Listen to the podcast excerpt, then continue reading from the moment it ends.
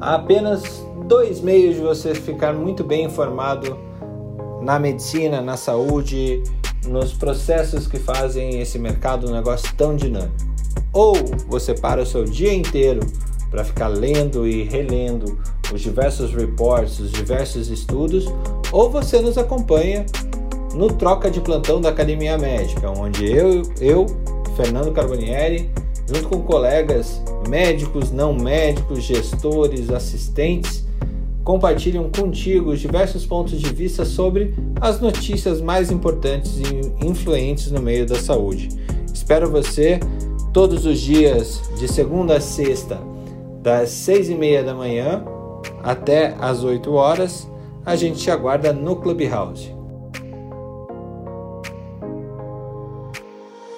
Bom dia a todos, meu nome é Fernando Carbonieri e você está no Troca de Plantão da Academia Médica, um periódico diário, pelo menos de segunda a sexta, das seis e meia até as 8 horas da manhã, que tem o intuito de te informar com as melhores fofocas do mundo da saúde.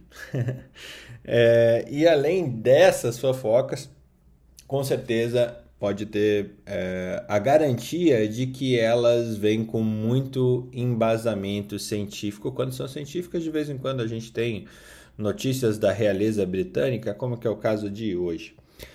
É, sem mais delongas aqui, eu tô com, com o time do Troca já bem disposto aqui, bem aquecido logo de manhã. Queria dar um bom dia para Marileia, que vem já com, com uma coisa que a gente pode abordar logo, logo a seguir, né, Marileia? Qual que é a tua fofoca científica do dia? Antes dessa fofoca científica, Fernando, gostaria de lembrar aí a Ana, mais na, na, na área da Ana, que hoje, 24 de março, é o Dia Mundial da Tuberculose, né? Que foi a data definida pela OMS para devido à descoberta do bacilo de Koch, foi em 1882, uma doença tão antiga, mas que não é passado. E eu gostaria de registrar aqui um trabalho importante de uma fundação que tem aqui em Salvador, a Fundação José Silveira, através do IBIT, que é Instituto Baiano para Investigação do Tórax, que eles fazem um trabalho belíssimo de pacientes com tuberculose e durante a pandemia, em 2020, eles não pararam esse trabalho e fizeram entregas em domicílio das medicações, como também da cesta básica, que é muito importante o suporte nutricional, o tratamento desses pacientes. E eles têm resultados assim bem interessantes, 88% de cura. Então, parabéns à Fundação e a todo mundo que faz um trabalho é, é, é voluntário e filantrópico para o combate à tuberculose. Muito bom. Essa notícia. É, Maravilhoso. É, essa notícia me chamou muita atenção hoje também. É um dado assustador, porque o Covid não, não veio né, só para matar de Covid, né? Tem, tem um ponto que o nosso presidente ele, ele erra acertando, né? É impressionante. O cara erra muito acertando. Ele falando, ah, pô, mas parece que só se morre de Covid nesse país. Não, presidente, não se morre só de Covid. Mas o Covid é, fez a gente, no mundo, recuar é, 12 anos no combate à tuberculose, para vocês terem ideia. Apenas no ano passado, a redução da distribuição de tratamentos para tuberculose foi de 21% no ano.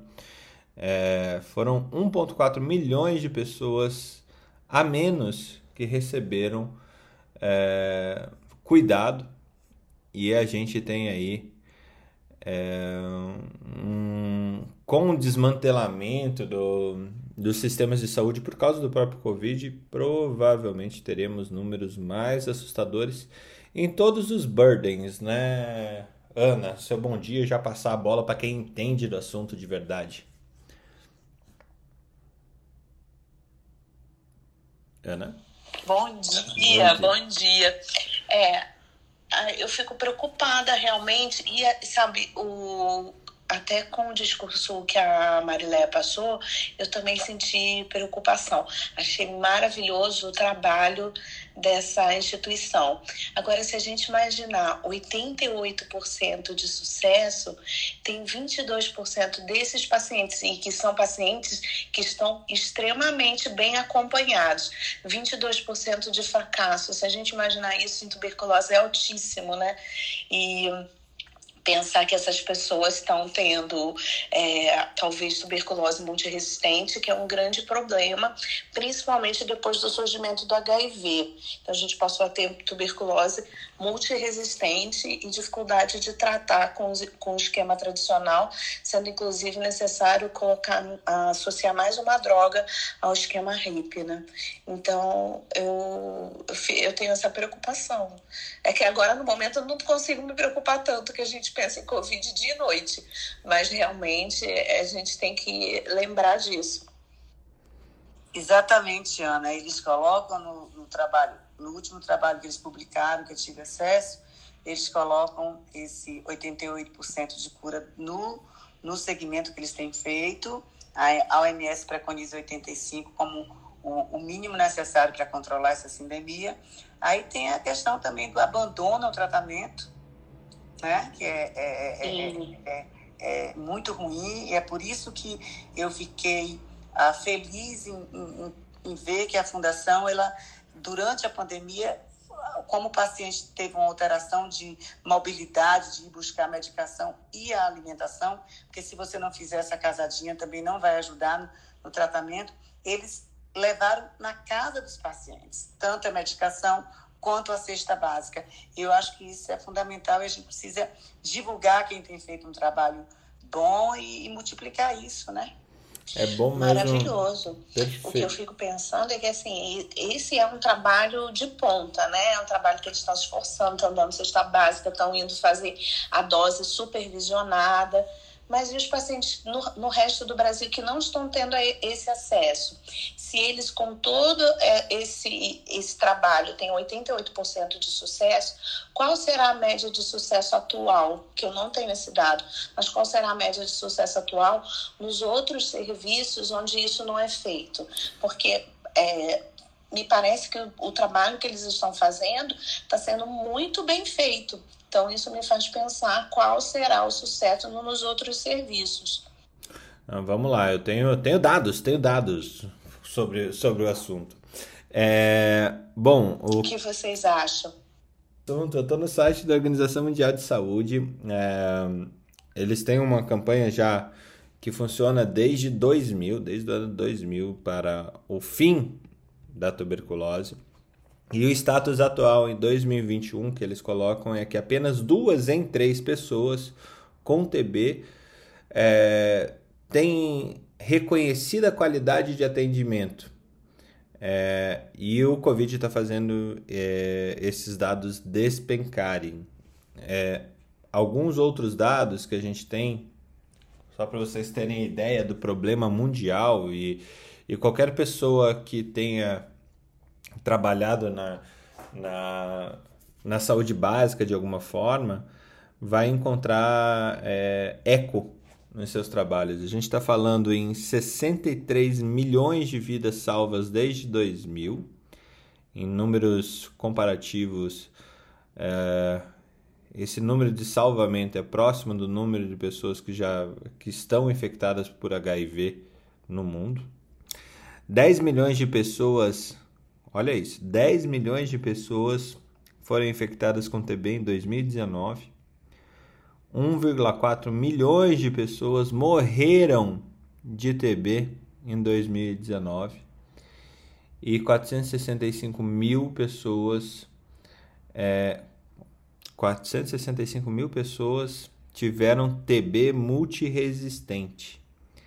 Então, gente, quando a gente fala, ah, o Covid é a primeira pandemia de uma série de outras pandemias muito mais sérias, prestar atenção, um sério candidato a uma pandemia muito mais séria é o TB multiresistente. Tô certo, Ana? Tô certo, Marilé? Tô certo, Carlos? É, a tuberculose multiresistente é um grande problema. E, mas desde do, assim, quando começou a coexistir junto com HIV, a gente já começou a ver surgimento, porque eles tinham uma resposta mais demorada ao tratamento e muitos abandonavam, como você já disse. E não, foi Marilé que falou do abandono do tratamento. Então, é, esse abandono criava é, produzia bacilos ainda mais resistentes. Então, a gente está num movimento já há uns 20, 30 anos de evolução da tuberculose multiresistente no país e no mundo, né? Então, é um problema grave. Eu não sei como é que está, Ana, o percentual de abandono é, global e aqui no Brasil. Nesse serviço, nessa fundação José Silveira, que é o IBIT, eu estou olhando o trabalho deles aqui, o abandono é, foi de 3,3%. A tuberculose, quando a gente faz um tratamento que se chama um tratamento supervisionado, que leva a dose, como você falou, na casa do paciente, diminui o abandono. E também porque a gente não sabe se o paciente levou a dose e se ele tomou. Então, existem alguns serviços, alguns. É, alguns serviços públicos que fazem isso, que levam a dose em casa para fazer esse, essa dose supervisionada. Com essa dose supervisionada, você consegue aumentar a adesão e também o, o, a, o resultado do tratamento. E o importante é não, como a gente, como eu coloquei aqui no início, que além do medicamento, né, Ana, você dá o suporte nutricional, a cesta básica que é importantíssima, uma doença que a gente sabe que tem o, é, a relação direta com a imunidade, né?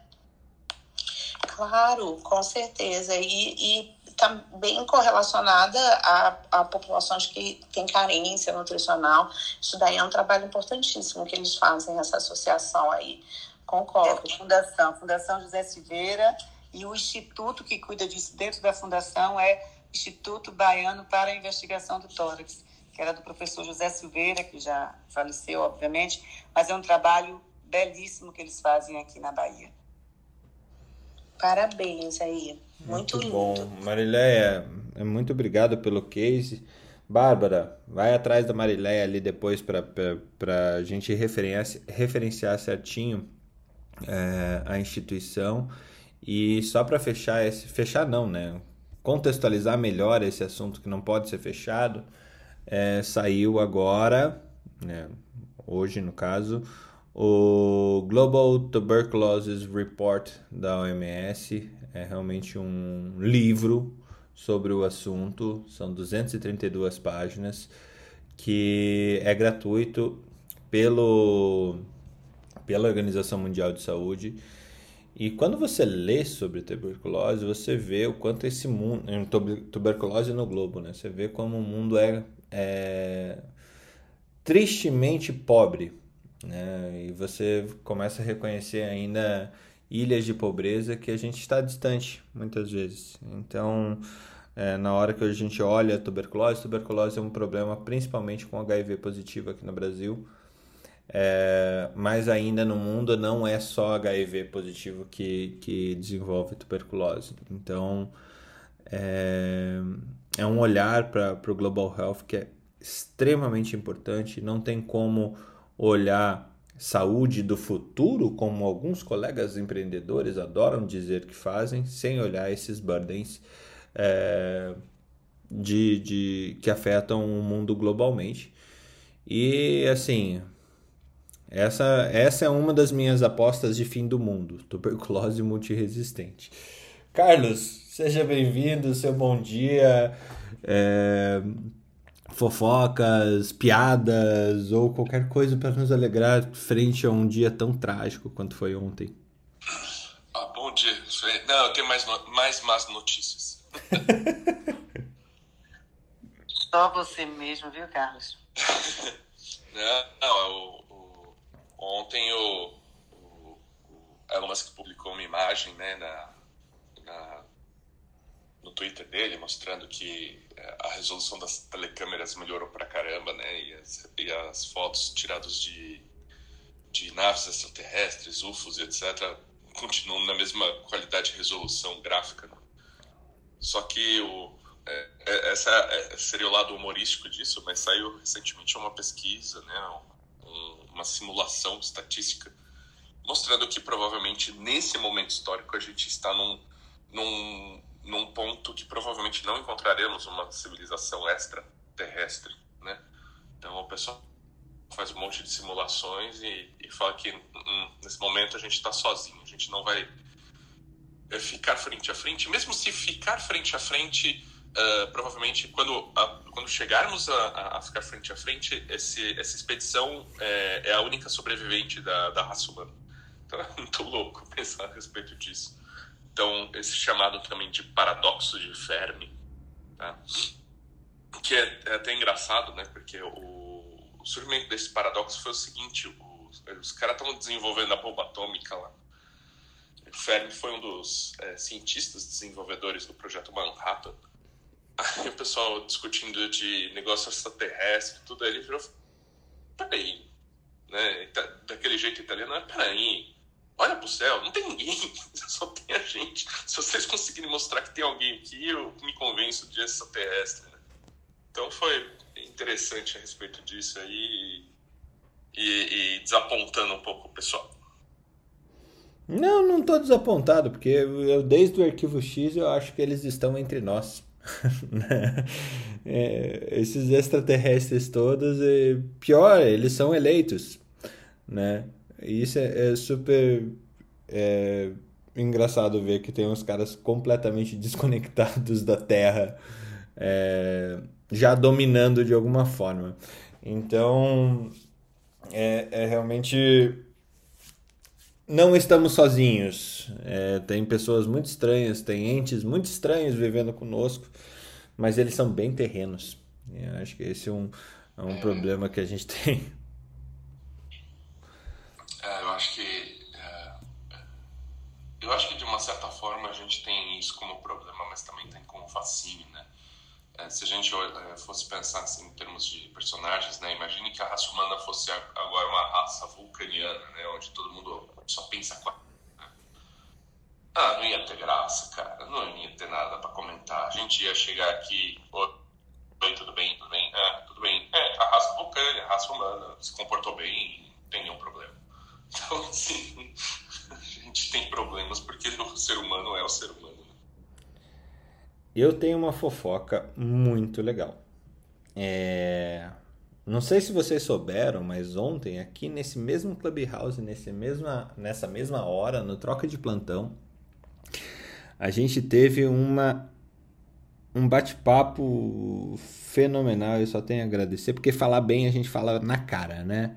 Úrsula, muito obrigado por toda a sua simpatia, doçura para falar sobre um tema tão difícil é, para muita gente a respeito da, da bioética, da desbioética, como tem um, um, um autor aí brasileiro que fala, concordemos com ele ou não.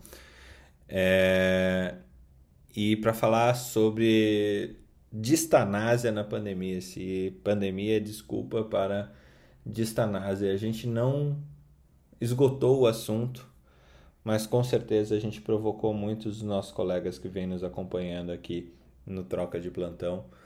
E eu queria te dar o um bom dia de novo e saber se você tem uma fofoca hoje, não pegando você de surpresa. Bom dia, bom dia. Eu que agradeço o convite. Confesso que eu acordei hoje e falei, nossa, deixa, deixa eu entrar, deixa eu entrar. Fiquei com vontade de novo agora. Bom dia, eu que agradeço pela provocação, por poder ter provocado. Recebi algumas mensagens de alguns amigos que acho que não sei nem se tiveram chance de ouvir alguma coisa ou não, mas já com outras ideias que depois a gente troca ali no privado de coisas para conversar.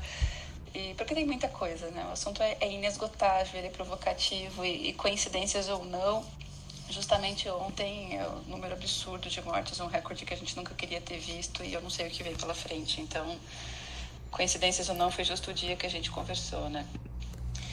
Exato. E, bom, eu queria falar de coisas mais agradáveis, talvez. Eu não sei nem se é pertinente, mas assim, o, o mundo tá tão difícil lá fora, né, que eu fiquei surpreendida com uma notícia bem gostosa. Golfinhos no canal de Veneza ontem.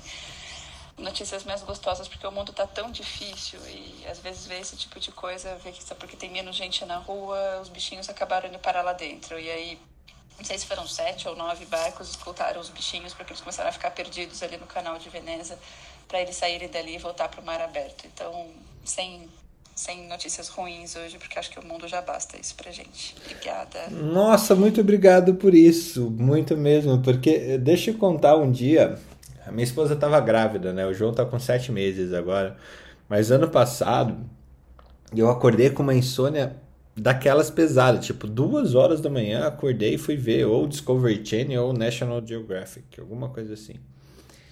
E teve uma coisa que foi assim, eu era, eu fui liguei a TV com o intuito de achar meu sono. É uma coisa que não se deve fazer, né? Para quem fala sobre higiene de sono.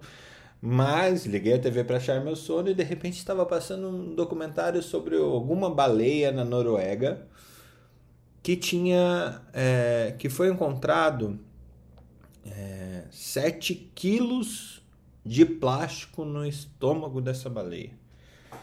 Eu falei, naquela hora, minha esposa grávida, eu falei, putz, meu filho não vai conhecer baleias. Baleias podem ser um animal extinto ah, até lá. Então, gente, será que pandemias seria uma maneira da mãe natureza dar um reset quando é, a humanidade ou qualquer outra espécie dominante é, excedeu a sua quantidade de fazer é, mal a esse planeta? O que, que vocês acham? Cara, é, eu acho que, de certa forma, sim. Se você for considerar que é, tudo existe uma probabilidade de acontecer, né? Então, conforme você vai aumentando a sua exposição, né? Então, a gente como seres humanos, a gente está exposto, né? Então, a gente hoje em dia está chegando a, quase 10 bilhões de pessoas no mundo, fazendo bobagens uma atrás da outra. É óbvio que a gente expõe esses riscos que o, a, o universo mesmo já tratou de, de, criar, né? Então, assim, é uma punição, sim. É, faz parte do controle. O grande, a grande dificuldade é que nós estamos começando a entender como hackear esse controle é, estatístico, né? mulheres desse grupo. A Úrsula trouxe, eu já, já, já transformei numa coisa assim, ah, tem um problema maior aqui. Não, eu concordo, eu acho também, assim, se a gente tiver uma visão espiritual, é, que esse é um momento de renovação, não, claro que eu esteja dizendo que é, é bom as pessoas morrerem, longe disso que pra gente é muito sofrido, né? A gente ainda entende a morte com muito sofrimento, mas sim pela possibilidade da gente rever as nossas práticas, né, de todas as maneiras. Práticas de consumo, como você falou, práticas de trabalho, é, convivência familiar. Então, é uma mudança, é uma oportunidade de se olhar para todas essas questões e ressignificá-las. Muito bom. Exatamente o conceito, Fernando, do antifrágil, né? É você, além da resiliência, você não voltar mais à posição inicial depois de uma adversidade. Você sempre evoluir com aprendizado. E eu espero que a gente consiga aprender e colocar em prática os aprendizados que tudo tem gerado para a gente, principalmente essa pandemia. Eu, eu falei no Pode... começo da, da pandemia que parece que cada um estava enfrentando o seu próprio desafio pessoal, para não falar o próprio inferno, né? Então, assim, acho que pessoalmente cada um enfrentou isso, a gente como um coletivo menor, assim, a, família de cada um, os amigos de cada um, o círculo de trabalho enfrentou as suas adversidades, né? E continua enfrentando. E eu queria muito acreditar nisso que a Marileia falou, que a gente está aprendendo, mas sem, é. sem ser negativa. Será é. que a gente está, Marileia? Úrsula, na verdade, quando eu falo assim, é uma oportunidade é. para a gente evoluir com a adversidade através de, do aprendizado mesmo, do, da valorização, da cooperação, do senso comum.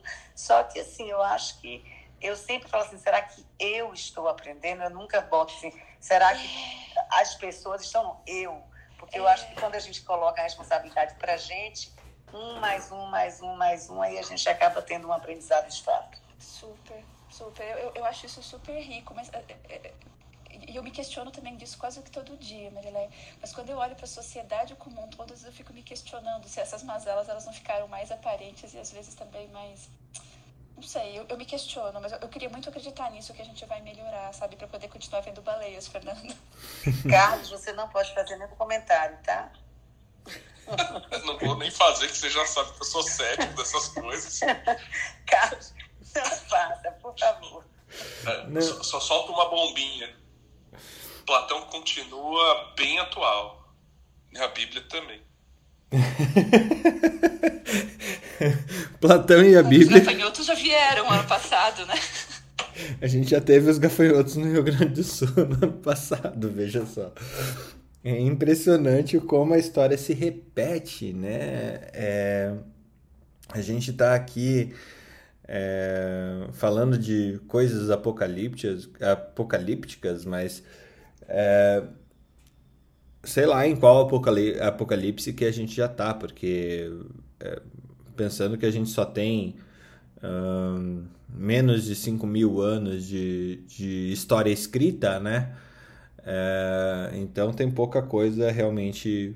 É, é, pouco, é pouca história do mundo documentada. A gente está falando de 230 mil anos de Homo sapiens e a gente conseguiu escrever sobre 5 mil deles só.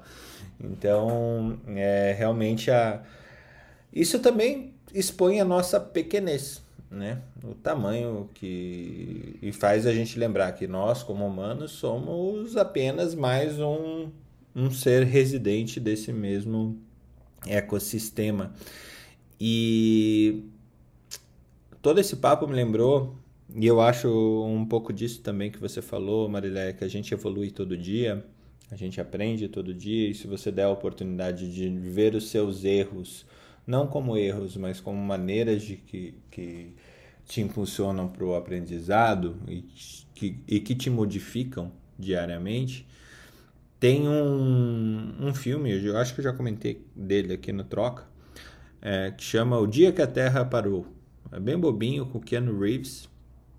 É, o Keanu Reeves é um alienígena, então já, eu acho que ele já, já, achava que ele era um alienígena mesmo, mas quando ele fez esse filme ele representou o papel dele de alienígena. É, e, e nesse filme tem a ideia é os alienígenas vêm salvar os, os animais que estão morrendo e para que faça isso eles precisam resetar a Terra e matar todos os humanos. E ele encontra um Nobel é, da Paz, um Nobel de eu não lembro, não sei o que, que ele fazia, mas um pensador da, do nosso mundo. E uma frase que me marcou muito e sempre eu trago a reflexão é que apenas à beira do abismo nós evoluímos. O problema é que a gente sempre está chegando num abismo mais fundo, né? Então a gente acha que chegou no abismo e parece que tem outro logo em seguida. A gente passa e daí tem outro logo em seguida. Passa e ele tem outro logo em seguida. O terreno acidentado esse que a gente está vivendo no momento. Vamos lá para mais notícias do dia. Continuar no Covid porque é importante que a gente fale dele. Uh, o NICE publicou um guideline simples sobre o manejo do Covid-19. É, ele está disponível no National Institute of Healthcare Excellence e ele é um produto ali do NHS. Frente à mudança de postura do nosso presidente ontem. Não sei, vocês assistiram, tiveram saco, tiveram paciência para assistir o pronunciamento do Bolsonaro? É, tirando a, ânsia que me deu ao ver é, as distorções que ele, que ele disse sobre o seu passado recente como presidente, é, finalmente vai acontecendo uma coisa que, que eu achava que ia acontecer já com, com o Queiroga assumindo, né? A gente dar uma guinada finalmente científica para atender a, a Covid no país. Pena que a gente não está atendendo em forma, de forma populacional, mas a gente está tentando, o governo está tentando salvar votos, é, na minha opinião. Qual a opinião de vocês sobre essas, é, esse momento, esse número, 300 mil, é, frente ao o que vocês acreditam e frente ao que vocês acham que vai ser da postura do Ministério da Saúde e do governo federal aqui no Brasil. E a gente, ó, sinto muito para quem está escutando, semana que vem a gente vai bater 5 mil mortes em um único dia. Pessoal, opiniões? Ah, eu fico, Fernando, é, extremamente triste de, do atraso, do atraso das ações. Como a gente tem discutido aqui na, é, no Troca, todos esses, esses acontecimentos já tinham sido prospectados lá atrás. E a gente acabou não se organizando. Então, ontem, a fala do presidente eu assisti, obviamente que também tive náusea, sorte que eu tinha um antiemético do lado para tomar, mas assim, a gente também não pode não pode é, só porque teve uma condução e sido conduzido de forma completamente equivocada do ponto de vista estratégico essa pandemia aqui no Brasil, a gente não pode deixar de apoiar agora e de, de, de continuar apoiando, obviamente, as ações que ele diz pretender implementar de forma efetiva. Então, agora a gente está junto, como eu sempre coloco nos meus posts, a gente tem que pensar como unidade, sem ideologias. No momento de guerra, a gente não tem que ter ideologia, a gente tem que se unir e evitar tantas mortes e, e trabalhar junto. Agora é. Agora, que as intenções é, políticas de reeleição, isso são óbvias e não vai mudar, mas eu quero acreditar, Carlos, que a gente precisa ser uma unidade agora, estar tá junto, enfrentando é, e, e, e ganhando todo o tempo que a gente perdeu na condução dessa grave pandemia e de tudo mais que vai vir, como eu também já coloquei, e que não vai ter vacina que imunize, que são todas as sequelas, são tudo que vai acontecer nesse pós-pandemia e intrapandemia. É, um outro fator que eu queria adicionar é realmente a mudança de posicionamento ou finalmente um posicionamento adequado da Associação Médica Brasileira, né? É, indo com a ciência, finalmente que ela foi edificada para defender e, e defender não, é, não se defende ciência, ciência se faz, né? Então a MB foi edificada para fazer ciência e finalmente ela se posicionou é, coerente com o que a ciência médica mundial está é, entendendo e aprendendo com o Covid. E que bom, acredito nisso, Marilé, que a gente tem que ter um caminho de unidade quando essa unidade ela, ela é sensata, né? É, que é o que finalmente a gente está tendo depois de 300 mil mortes. Úrsula, você tinha aberto o microfone? Meu gato não para de miar. é, eu acho que a candidatura foi lançada, né? Assim, acho que com, com as questões que aconteceram ali com as anulações na, na semana passada e, enfim, as duas candidaturas foram lançadas. Eu não sei quem mais vão ser os players nesse jogo, né?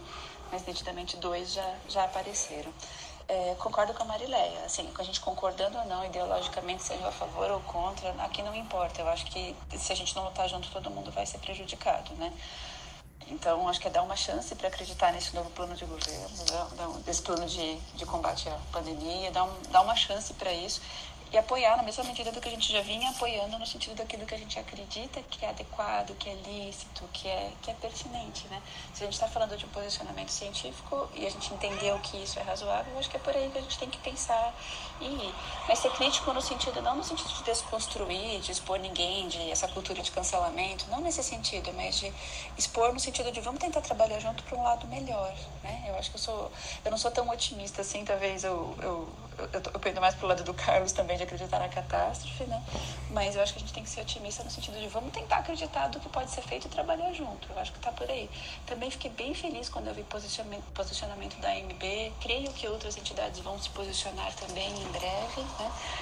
e vamos torcer, né, para que seja melhor, porque o, o, como eu falei ali na situação anterior, assim, o ruim a gente já está vendo, então vamos tentar torcer e construir algo melhor, né? Muito bom. É, eu sempre falo que o último que apaga é a luz, mas eu acho que aqui não é apagar a luz, o último troca é a lâmpada, né? É, a gente tem uma possibilidade ainda aí de, de revisão dessa, desse absurdo do uh, desse storytelling do a gente tem que priorizar a autonomia do médico, né? Cara, o médico sempre teve autonomia. É, ao falar isso, a gente teve realmente uma autonomia para fazer o um mal, infelizmente. É, como bioeticista, Úrsula, quando que a gente. É, eu eu tava, tava traçando isso. Uh, confesso que vai ser um pouquinho difícil falar sobre isso, tá? Mas é, a postura de, de colegas e, e de gente, eu estou lançando aqui, não é um, um, uma coisa fechada, tá, gente? E pode ser até um descuido meu falar sobre isso.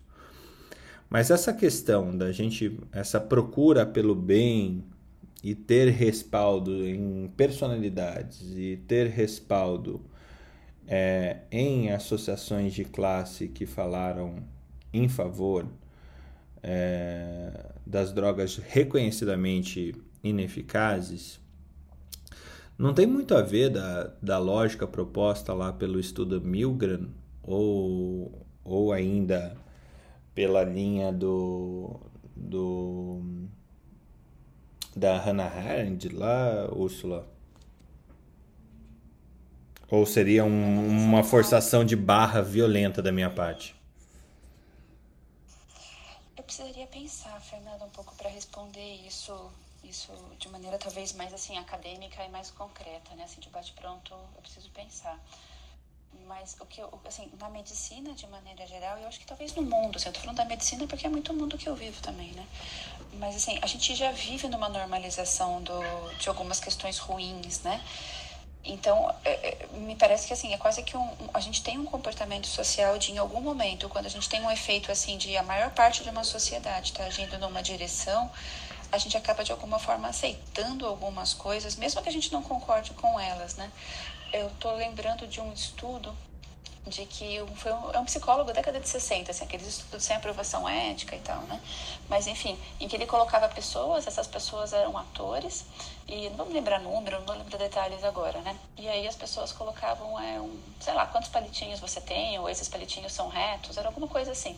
E os atores eram treinados para falar uma coisa diferente daquilo que era o, o tido como óbvio, né? Então os palitinhos são retos, as pessoas falavam torto. Aí, no primeiro momento, aquela primeira pessoa falava é torto, né? Ela, ela seguia defendendo a verdade dela. Aí, a partir de, um, de, uma, de alguma etapa ali para frente, a pessoa via que ela ficava constrangida, mas ela, ela concordava já.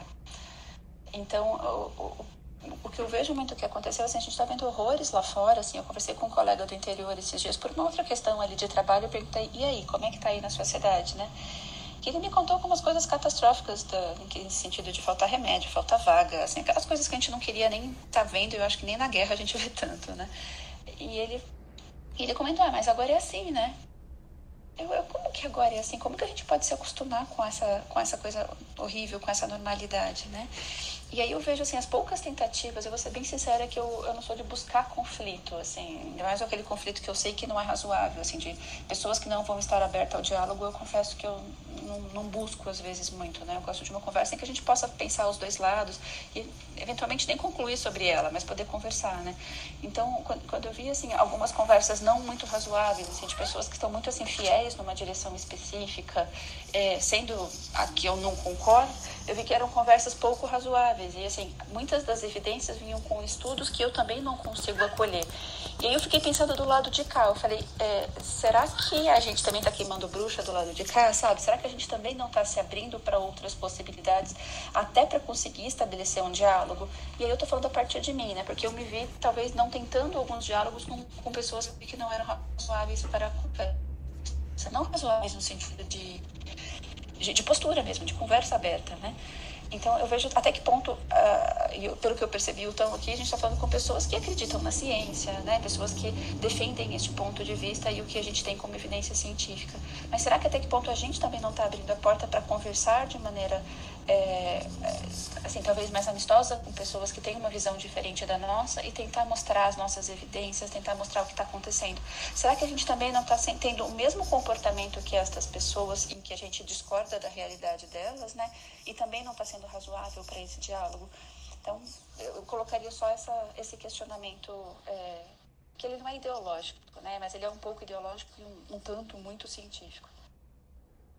Tem uma frase do William Osler que versa sobre isso e, e é, é, legal que isso também aponta o dedo pra gente, né?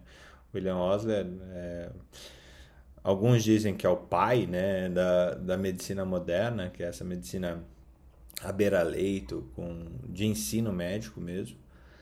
E tem uma frase muito interessante dele que fala: The greater the ignorance, the greater the dogmatism. Ou seja, quanto maior os dogmas, quanto maior a, a, o dogmatismo que você tem, maior, mais ignorante a gente pode ser. Então, isso pode ser também em, em uh, tendo a ciência como dogma, ela também cega, nos cega para toda essa esse caminho do meio que a bioética fala tão bem, né? Aí é que eu acho, Úrsula, que vem, nas suas palavras, que vem o grande desafio que é a sabedoria em lidar com pensamentos diversos e até a forma de como você é, é, é, é ouvir e contrapor a ideias e pensamentos, até analisando do ponto de vista educacional das pessoas, de formação. Então, é sabedoria mesmo e é na diversidade que a gente vai buscar realmente uma convergência mais robusta. Então, é o grande desafio que eu acredito que seja é exatamente ser sábio para lidar com pensamentos diversos, analisando todos os aspectos que levam a essa divergência. Eu acho que é por aí. Ah, então, vou, vou falar uma coisa que tenho certeza que a Marileia vai curtir muito a respeito disso. Ai, meu Deus! Não, você vai gostar, essa você vai gostar. Uh, um tempo atrás eu estava estudando respeito de amizade, etc. E eu me deparei com um, uma explicação bem interessante, usando até a etimologia da palavra, a respeito de, do, de, eh, da diferença entre humildade e humilhação. Né? E eu acho que quando a gente, é, é, quando eu escutei o, a, a, o que a Ursula estava querendo colocar, eu achei muito interessante que é exatamente esse conflito entre humildade e humilhação. Uh, então, já que a Marilé falou, meu Deus, Marilé, existe, uma, existe alguma parte parecida é, em termos de palavras da, da palavra humildade e humilhação? Eu acredito que é a forma com que as coisas são colocadas, é a forma com que você diverge um assunto, é a forma de. A humildade é você reconhecer que você que você pode estar errado, é o autoconhecimento. Eu acho que as pessoas perderam um pouquinho, estou é, é, é, é, é falando da humildade no sentido do autoconhecimento, entender seus limites, entender o limite do outro e estar aberto à divergência. A gente, muitas vezes, a gente está tão, tão fixo e tão radical no concreto do que a gente acredita que a gente não tem a humildade de se colocar aberto à, à, à divergência e no autoconhecimento, entender que você também pode estar, que não existem verdades definitivas, existem certezas temporárias. E essa pandemia tem mostrado cada dia que as certezas são temporárias. Não, perfeita a sua colocação, né? A gente, é, mas pegando um pouco a etimologia da palavra mesmo, que é o ponto que eu queria mostrar, que foi essa explicação que me deparei, né? Humildade e humilhação vem da mesma palavra, que é humus, cocô, né? E o que essa pessoa falava é que humildade né, é você, entre aspas, ser o cocô do outro. Né? Então, você ajudar os, as pessoas ao seu redor crescerem junto com você. E humilhação é o ato de transformar o outro em cocô. Né? Em, em coisa ruim, né? Em, em lixo, né? Então, o, o fato de quando a gente chega num, num diálogo onde existe um antagonismo muito grande uh, diante das nossas ideias e, e, e, bater muito de frente, não usando é, argumentações é, lógicas, calmas, tentando mostrar o, o, processo de pensamento que você tem, sim, simplesmente começando a negacionista, é, genocida, é, lulopetista ou qualquer coisa assim. Isso, na verdade, você está já transformando a pessoa no cocô antes mesmo de conversar com ela, né? Então, eu acho que a, a, essa, essa cultura da lacração, eu não chamo de lacração, eu chamo cultura da humilhação, né? E ela é muito prejudicial à, conversa, tudo, né? Então, a pessoa mal se, se fala e você já chega e já humilha ela, né? Já transforma ela em cocô. Ó, não, você é cocô, não vou falar com você. Então é, eu acho que cabe um pouco essa essa explicação porque eu acho que realmente é o que está acontecendo, né, no nosso momento agora. Gostei, Carlos. Está vendo você que hoje você me fez ficar feliz? É, eu sabia que você ia gostar dessa. Uma gastro, você tá falando de cocô para uma gastro, ela vai gostar, lógico. Agora, Fernando, falando de cocô para uma gastro, você quer entrar no assunto do artigo lá da Netflix? Vamos tá lá. Vamos lá, contextualiza para gente. Fernando. Não, pode começar. Aí eu falo só da parte de gastro, mas é, assim, é um artigo que saiu ontem de revisão muito legal. Falei, Fernando. Vamos lá, deixa eu abrir ele aqui certinho para gente é um artigo bem interessante que saiu na Nature é, Medicine é, sobre Post-Acute COVID-19 Syndrome. Então, todas as síndromes pós-agudas. E um, um, fato muito interessante que a Marilé chamou a atenção, e isso eu vou deixar disponível para vocês, para a gente discutir ponto a ponto, para não dominar a nossa sala inteira. É, a gente tem algumas expressões órgão-alvo aqui, por assim dizer. Carlos, vou te mutar rapidinho, tá? É, a gente tem algumas expressões do Covid pós-agudo é, em alguns órgãos especificamente falando. É, então, que basicamente vão transitar por todas as especialidades médicas e todas as profissões assistenciais, como a gente já tinha falado a respeito do lado do artigo, do livro que a OMS tinha lançado sobre é, o Covid longo, né? E aqui essa síndrome pós-aguda, ela vai da semana 12 aos seis meses, mais ou menos, né? Então a gente tem duas semanas entre a exposição e a detecção, o momento que a gente é PCR positivo e o momento que a gente vira PCR negativo, né?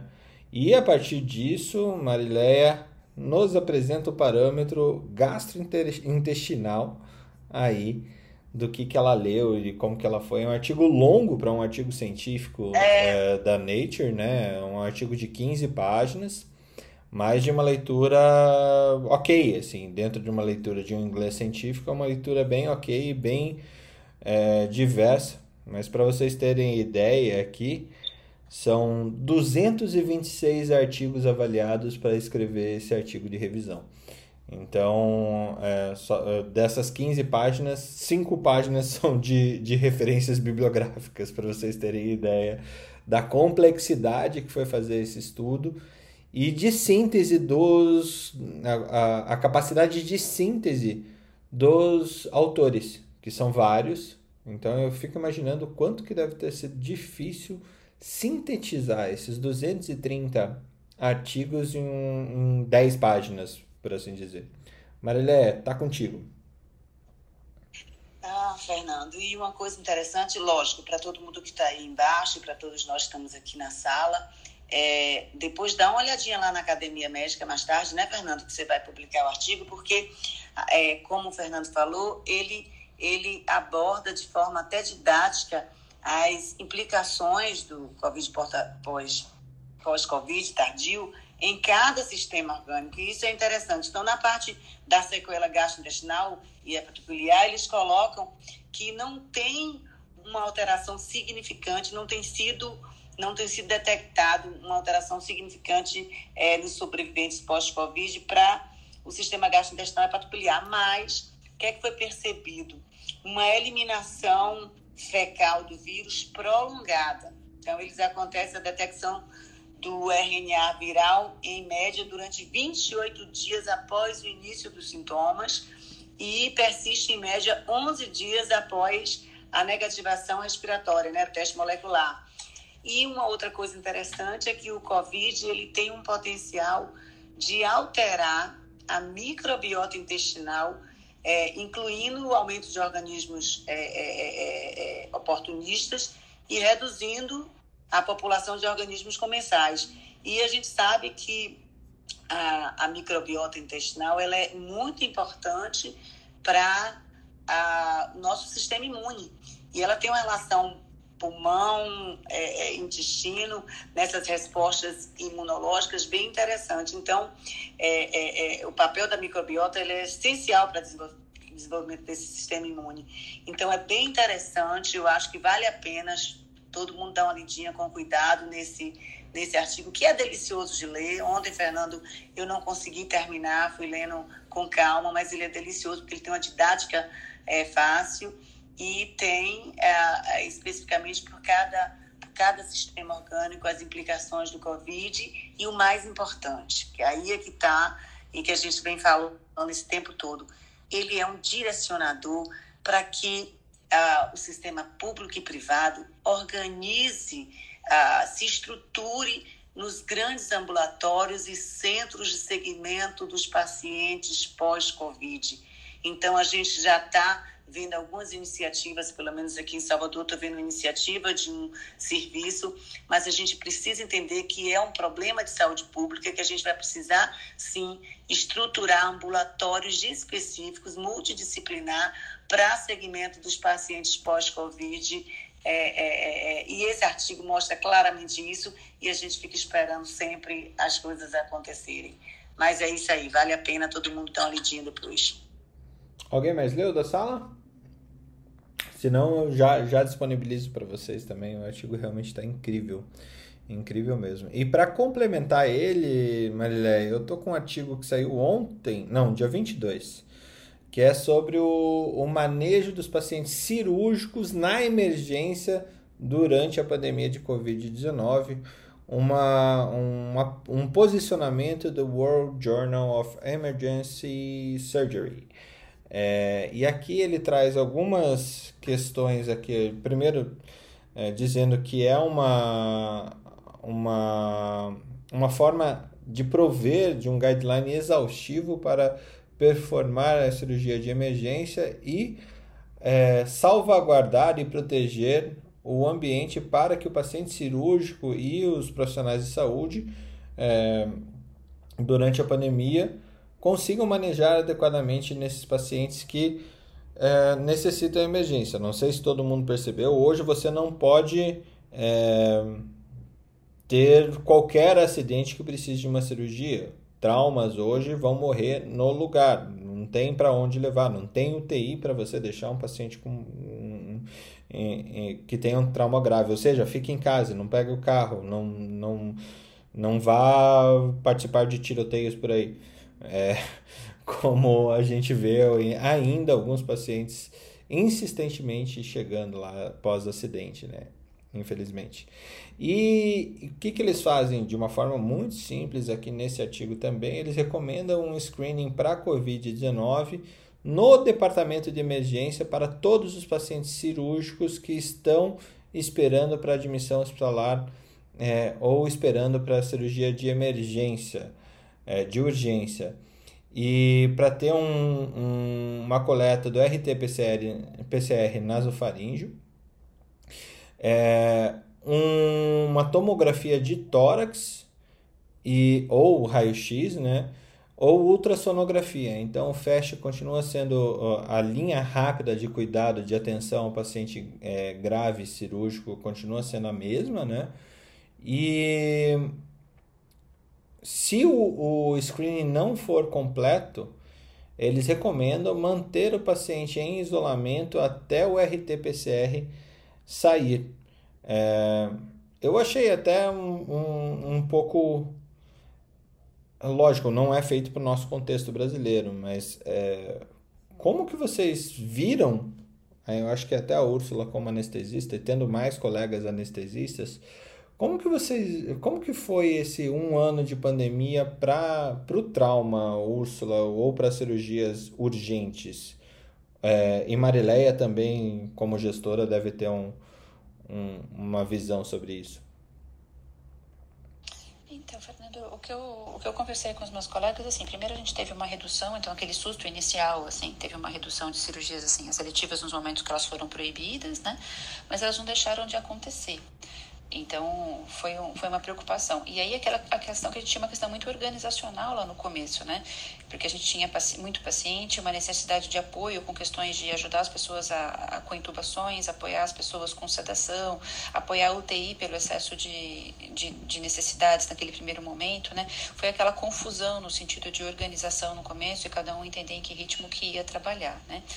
A, a gente não tinha exame lá no começo, né? Então os pacientes entravam e aconteciam o que acontecia. Então imagina você estar tá num quarto coletivo ali com mais um paciente que tem um histórico parecido com o seu de trauma e aí acontece tudo o que pode acontecer porque, enfim, os pacientes não foram triados, né?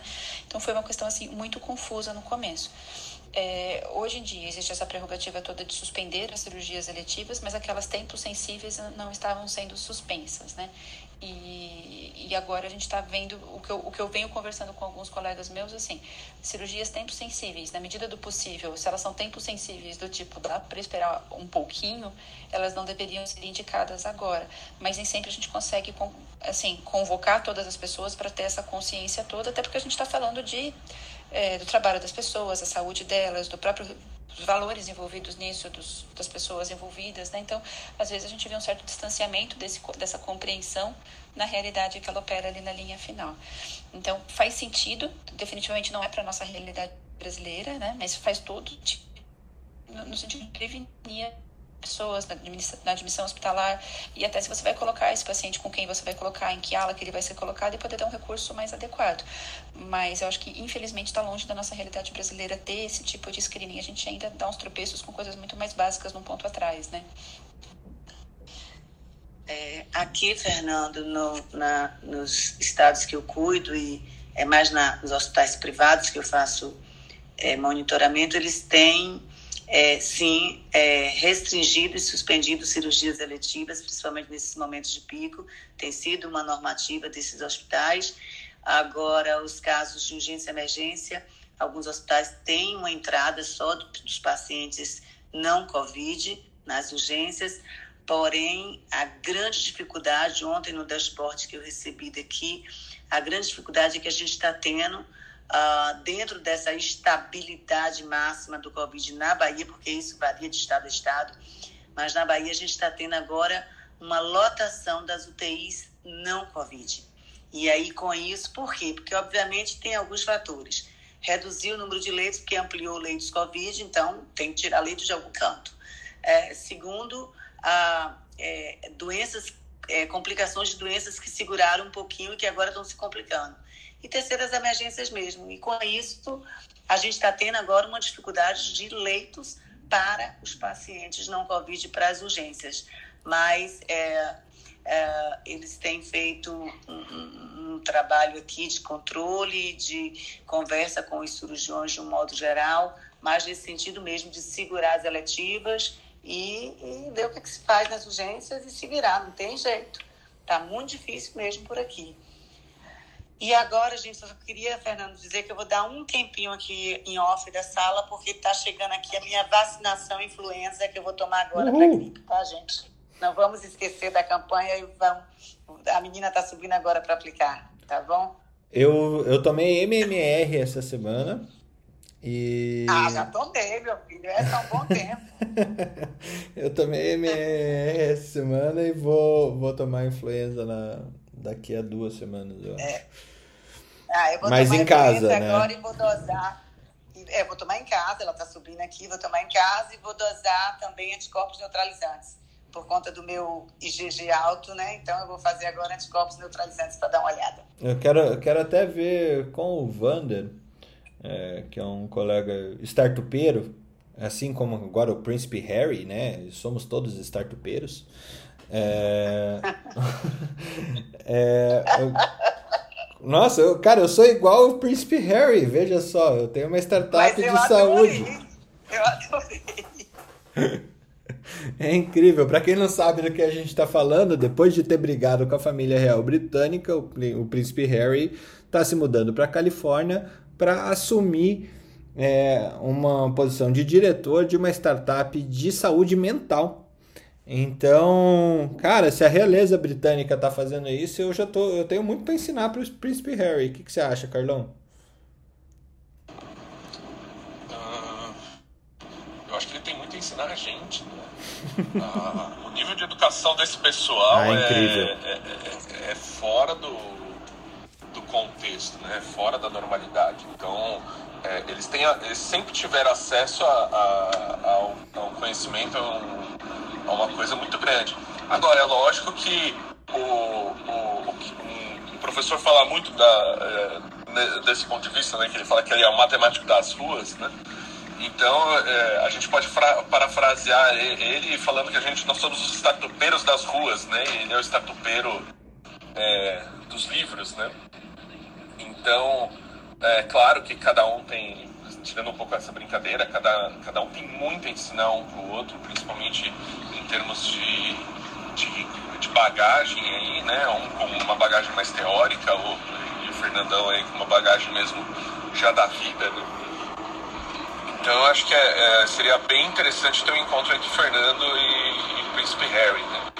Ah, vamos, eu... vamos promover o encontro entre a Academia Médica e o nome da startup que ele está é a Better Up.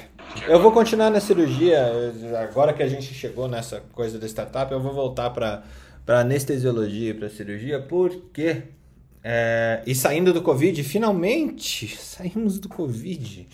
É, um, paper super interessante no JAMA sobre as práticas de intubação e efeitos, peri, é, e efeitos adversos peri-intubação em pacientes graves em 29 é, países.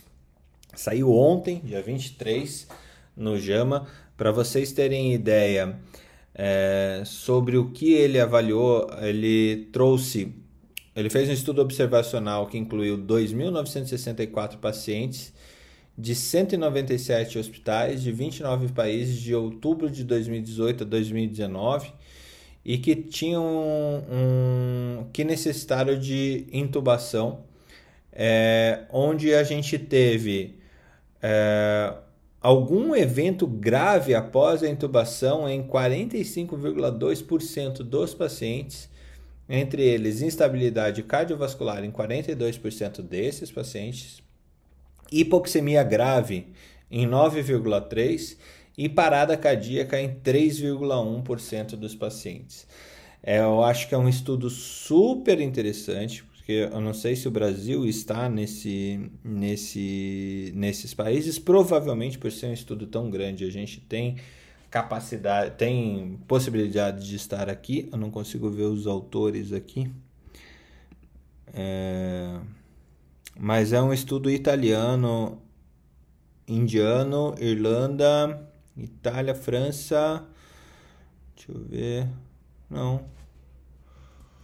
O Brasil não está entre os países é, do estudo. É, e basicamente essas, esses efeitos adversos eles têm, ou logicamente na, na, na no potencial de deterioração do paciente que ele que ele está sendo entubado, ou questão de educação, né, Úrsula, Ana e Marileia. É, o que vocês acham desse estudo? Quase metade dos pacientes tem algum efeito adverso é, importante e crítico durante esse processo de intubação? Eu fiquei pensando aqui, Fernando, enquanto você falava, em quais condições esses pacientes foram intubados, né? São críticos, né? São pacientes críticos. Sim, sim. São pacientes críticos gravemente enfermos, né? São assim, sem, sem preciosismo de imaginar, que nem eu brinquei ontem, assim, meu mundo cor-de-rosa e perfeito, né? Em que todo mundo sabe fazer tudo e tem acesso a todas as drogas incríveis, né? É, mas, assim, saindo disso e pensando na, na, na, vida real ali fora, em que o cidadão tem que lidar com toda a gama de conhecimento, práticas, soft skills, é, enfim, tudo que ele tem que lidar, talvez ele realmente não tenha como ter o preciosismo que às vezes um especialista tem para fazer um determinado procedimento, né? E aí eu digo qualquer procedimento, né? E aí que no caso a gente está falando da intubação. Assim, boa parte dessas complicações que você me diz eu, me faz pensar que a própria condição clínica do paciente predispõe a, a deterioração que o paciente está tendo e ele pode ter esses riscos todos com ou sem a intubação. E a intubação, talvez mal manejada ou intempestivamente manejada ou manejada com medicações inadequadas, fazendo ali um gatilho simpático gigantesco naquele paciente, e realmente a gente vai ter complicações, né? E, então, assim, acho que a primeira coisa, talvez a, a falta de condições adequadas, eu acho que a primeira, a primeira coisa, né? A segunda coisa, pacientes que já eram graves, eles vão ter maior risco de gravidade, né? Sem dúvida alguma, e acho que isso é óbvio para todo mundo já. E a falta de expertise, talvez, das pessoas que estão manejando ali. Acho que todos nós tivemos alguma intercorrência ali em algum momento, seja na formação, no começo da prática profissional, em que teve uma dificuldade de acesso à via aérea, não estava numa condição ideal, estava numa maca, estava é, numa situação na rua, às vezes teve que entubar alguém num resgate, alguma situação assim, né? E aí são situações que ficam realmente difíceis, que o paciente pode complicar mais mesmo, né? É. E aí a falta de experiência da gente para manejar aquilo, vamos combinar que aí é o cenário perfeito para catástrofe. Não, mas eu acho, eu acho que é importante a gente pontuar dessa forma que você trouxe, porque esse é um estudo que, que traz esperança e não é assustador. Talvez a forma que eu tenha lido é, tenha parecido isso. Por que, que eu falo dessa forma? É, os pacientes selecionados para o estudo é, o estudo incluiu todos os pacientes adultos gravemente enfermos, é, com mais de 18 anos, com, com comprometimento do sistema cardiovascular, respiratório ou neurológico, com risco de vida, exigindo intubação hospitalar durante o período de inscrição em cada centro. Os investigadores locais rastrearam e relataram todas as intubações de emergência intra-hospitalares ocorridas no departamento de emergência nas UTIs, nas enfermarias durante o período de estudo. Os pacientes submetidos à intubação traqueal fora do hospital, intubação para, é, após parada cardíaca, ou pacientes intubados para fins de anestesia geral foram excluídos desse estudo. Então, realmente eram pacientes que estavam em, em processo de deterioração bastante grande. Né? É, o que eu achei super interessante é que ele traz números frente aos pacientes gravemente enfermos. Tanto é que hipóxia, como você a gente avalia ali no começo, foi um, um hipóxia extrema, né? Foi uma questão apenas para 9% das pessoas é, desse estudo. Né? Então, que teoricamente o, o, a maior parte dos, dos é, dos processos de intubação foram bem efetivados, bem feitos para a gente ter só 9% de hipóxia. Né? Oi, Fê. Carlos? Agora acho que está melhor, tá? Tá sim, tá sim. Joia. Eu acho super interessante e eu acho que esse estudo vai, de fato, talvez modificar um pouco os algoritmos, né? Então eu acho que a gente pode dizer que a, as coisas estão funcionando do ponto de vista de algoritmo. E para que, que serve o algoritmo? Né? Por que, que a gente. É, por que, que existe o treinamento do PAUS? Por que, que existe o ACLS e tudo mais? É, isso tudo são elementos que a gente tem que fazer com que sejam automáticos, né? Então são é uma árvore decisória automática que, que você tem que ser fácil de, de lembrar, fácil de executar e que realmente faz efeito, né? Então, eu acho que esse estudo é interessantíssimo para mostrar que realmente o algoritmo tá bom, talvez possa melhorar ainda mais alguns sentidos, mas também mostrar que a mente humana ela tem essa parte dual, né? Então, de você sair do, do raciocínio, né, daquela coisa um pouco mais lenta, para ser o rápido, né? É, esse é o momento rápido nosso, é o nosso momento de decisão rápida, né? É como dirigir, né? Você vai, você vai praticando, praticando, praticando, até que aquele, todos os impulsos que você tem viram automáticos. E, e assim, é, eu vejo com muito bons olhos o, o, o artigo nesse aspecto, né? Que ele, ele vai ser um balizador para saber se a gente está fazendo a coisa certa e aonde a gente pode estar pecando, né? Muito bom. Subiu um cardiologista aqui também para falar. Eu já vou acrescentar um outro estudo, um desdobramento do Framingham, Newton, a hora que você abrir o microfone, já para ter isso em mente. Framingham, para quem não sabe, é a cidade que mais tem brasileiros nos Estados Unidos, tá? Mas além disso, é o local do maior estudo populacional já feito com enfoque cardiovascular. E, e saiu uma nova, um novo braço desse estudo que foi, houve, uma avaliação entre 2014 e 2017 sobre o consumo de comidas ultraprocessadas é, entre o, o, a população de lá e o quanto que isso impactou de forma é, quanto que isso impactou nos uh, na possibilidade de doenças cardiovasculares nessa população. Os resultados aqui que a gente tem é, foi entre 91, 2014 e 2017. Em 91 tínhamos 251 pessoas, em 2014 163 e em, em 2017 648 pessoas com doenças cardiovasculares em Framingham que estão sendo acompanhadas. E em média, esses pacientes é, consumiam 7,5 porções de alimentos ultraprocessados por dia. Eu fico pensando quanto isso deve ser problemático. E a cada porção diária adicional de alimentos ultraprocessados foi adicionado a 7% e, e o aumento de 9% no risco de doenças cardiovasculares graves é, e em 9% de, mortal, de aumento de risco de mortalidade para esses pacientes. Então, mais um braço do Framingham. Newton, bem-vindo. Uh, Newton, bem-vindo, mas antes disso, deixa eu só soltar uma piada aqui. Uh, Framingham é a cidade nos Estados Unidos onde mais tem brasileiros e o Brasil é o lugar onde mais tem gente chamada Framingham. Essa é boa, é, é, essa eu não sabia, viu? Bom, é, para quem não conhece né, da cardiologia, Framingham é a cidade onde são, onde são estudados os efeitos dos fatores de risco cardiovasculares, né? hipertensão, diabetes há muitas décadas, e a influência dos fatores de risco e agora dos, dos hábitos, né, como o Fernando colocou aí, na incidência de doença cardiovascular.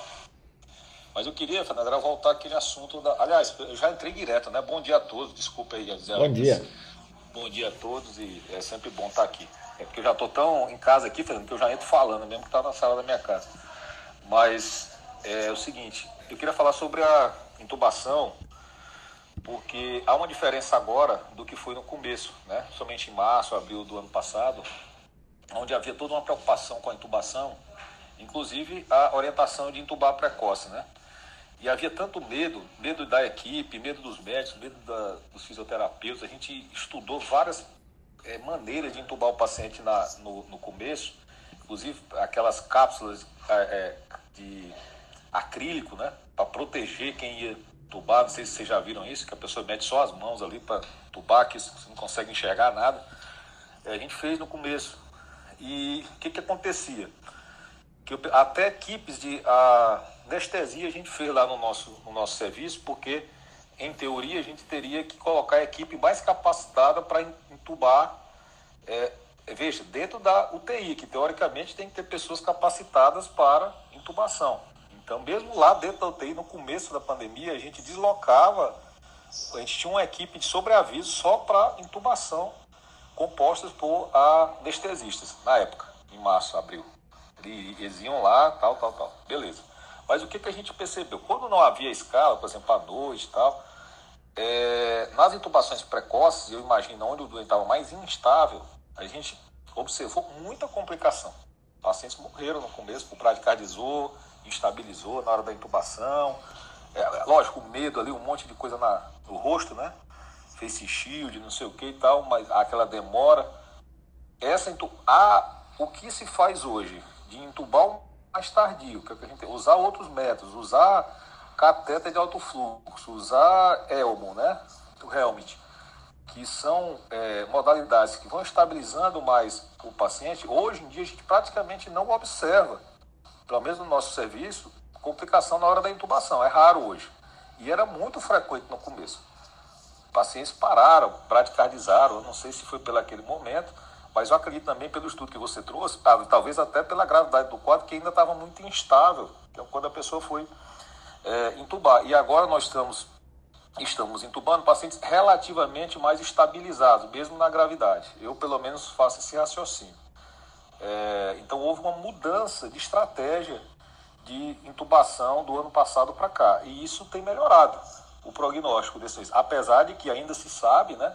Que quando a gente intuba, até botaram. Agora, é, é, teve uma corrente aí nos, entre os leigos que, não, por favor, não intube o meu familiar, porque se intubar vai morrer, né? Porque saem as estatísticas que os pacientes intubados, 80% morrem, né? Então, a, a, a familiar que luta contra isso, não deixa entubar por conta dessa loucura que sai, é, nessas, é, a forma que sai dessas notícias, né? Mas, assim, é o que a gente percebeu na prática é que melhorou é, o resultado da intubação com as novas medidas. Isso que eu queria falar. Obrigado. Eu acho que essa, essa questão que você colocou ah, dos 80% é, é realmente erro de leitura da estatística, né? Porque, é, na verdade, isso é. Seria 20% das pessoas que, que têm Covid e necessitam de intubação são salvas. É, então, se você não tivesse é, possibilidade de intubar essas pessoas, com certeza você mataria 100%. Né? Então é, uma, é um erro de leitura que na hora que cabe na, na, na cabeça do povão, é, eles leem da, da forma que apresentaram para eles, do, do, da forma que mais se vende a notícia, né? que 8 em cada 10 morrem se, for, se forem entubados. E aí é que tá um absurdo, né? O absurdo que muita gente está tá, tá propondo, porque daí é a economia do caos, né? Quem ganha dinheiro na economia do caos? Com a palavra quem quiser, mas essa é uma, uma questão aí de economia comportamental aí para o Carlão também. Eu queria voltar só um pouquinho lá no Framingham. Dá para voltar? Claro. é, que a gente está falando do Framingham, eu queria dizer sobre alimentos ultraprocessados. Se a gente pensar, até uma fatia de pão integral é um alimento ultraprocessado. Que tem, nós temos alimentos in natura, né? Os processados seriam como uma farinha de tapioca, por exemplo, é um alimento processado, mas já um pão é um alimento ultraprocessado. Então, se a gente começar a contar quantas porções a gente está tendo por dia a gente vai ver que está tendo um consumo muitas vezes muito alto de alimentos ultraprocessados. Até o pão da padaria ou o pão de pacote? O pão da padaria depende, mas o pão de pacote com certeza. Entendi. É, eu acho que a gente. É porque tem a ver com os processos. Por exemplo, no ultraprocessado, você já está usando alimentos processados para fazê-lo. Então, a gente tem é, um alimento foi processado pouco, né? Tipo, a, o, você pegou a mandioca, fez uma farinha de tapioca, ele foi processado. Agora, você vai e acrescenta aditivos, com, é, coloca outros ingredientes, e, e aí você constrói um alimento ultraprocessado, que seria um pão a partir daquela farinha. Tudo que vem em pacote. Sim. Aí a gente chega à conclusão de que quem fala que tem que comer comida de verdade está com, com a razão. É verdade. Não, eu acho que tem, dentro desses artigos da, da OMS, que eu sempre gosto de trazer aqui, tem um que é a respeito de, do consumo mundial de comida, né? E falando do, do, do nível de processamento do, dessas comidas. E algumas vertentes já vem trazendo, principalmente o pessoal da medicina integrativa, que eu acho que a Ana é, é, estuda a área, mas também o pessoal da medicina do estilo de vida, que, primeiro, sentado é o novo tabagismo, ou o açúcar, é o, no, o açúcar branco é o novo cigarro, né? E ainda o a, um mantra que é repassado e que a gente tem que passar também para os nossos pacientes e também adotar essas questões é descascar mais e, é, e desembalar cada vez menos, né? É isso, Ana? Falei certo?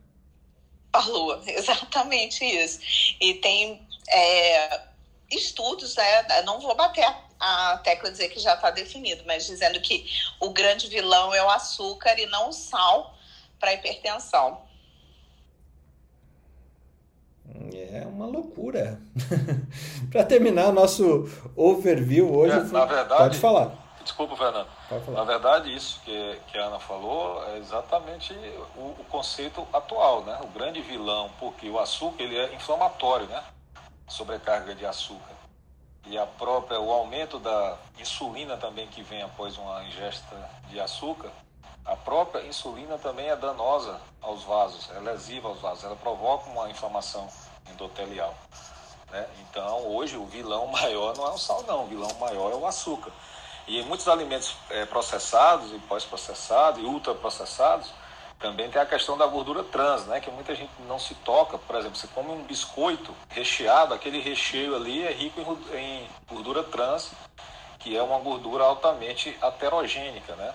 Então, às vezes a gente está comendo ali um, uma, uma simples é, amandita e achando que, que é um beleza, mas ali você está trazendo açúcar e gordura trans, por exemplo. E eu adoro essa porcaria, Newton. Eu tenho problemas com essa caixinha eu sou, branca. Eu sou viciado nesse negócio, por isso que eu falei. é um negócio que louco. E é engraçado porque todo, todo esse mecanismo que o Newton traz, ele é um mecanismo quase que psiquiátrico de adição. Né? Então a gente não, é, não fica viciado em açúcar, mas o, a adição ela acontece pela liberação de insulina. É, e, e é aí que está o problema. As pessoas que comem é, alimentos ultraprocessados, hoje, graças a Deus, eu acho que eu não tenho nada congelado, é, processado na minha geladeira, né? Esses congelados rápidos que a gente faz, eu não, não, não tenho mais. Mas a gente... É, tem, um, tem um documentário no Netflix, né? Desculpa, não sei se vocês já viram, lá nos Estados Unidos, onde eles fizeram um teste para vender aquele Puta, me fugiu aqui. Aquele que é bem típico lá dos Estados Unidos, que é um, que é, que é um, que é um donuts, né?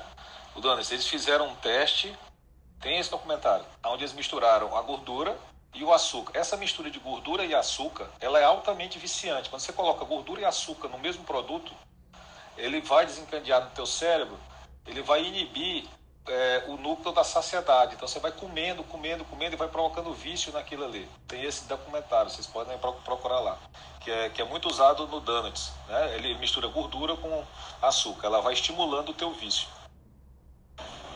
Então o que eu chego à conclusão disso tudo é que a avó estava certa, né? As nossas vós. Senta na mesa e come comida de verdade, menina.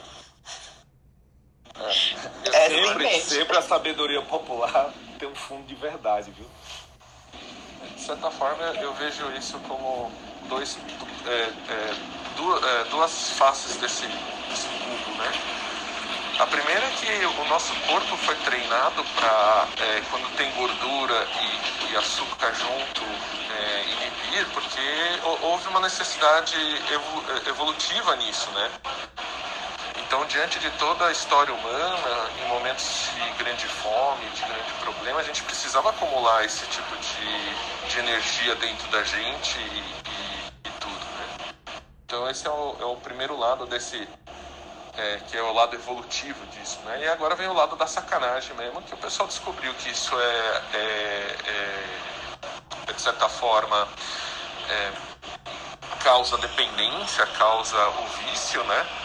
E mandou bala para lucrar em cima disso, né? Então, eu acho que uh, o, o, grande ponto é que todas essas histórias têm, têm, têm lados interessantes a serem vistos e a gente tem que, tem que começar a tentar remover os lados ruins, né? Desses, dessas facetas aí. Sim, verdade. E outro documentário que eu acho muito legal, eu não sei se vocês já assistiram, é aquele Super Size Me.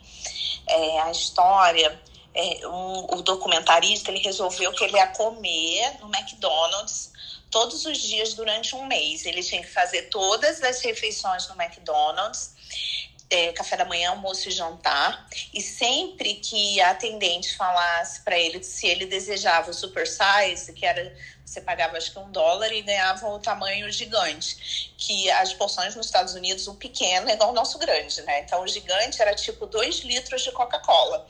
E aí quando ela oferecia o super size, ele aceitava.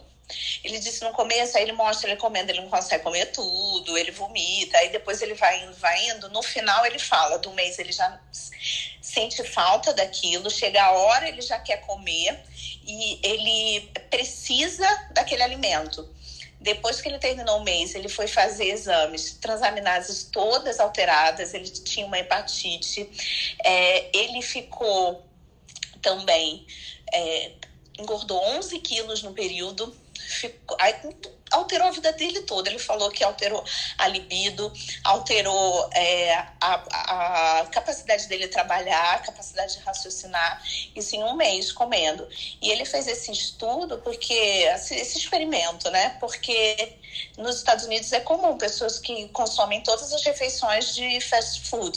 Então ele queria mostrar como seria o efeito deletério no, no organismo. E eu acho um, um documentário super legal, vale a pena assistir para a gente entender esse efeito mesmo.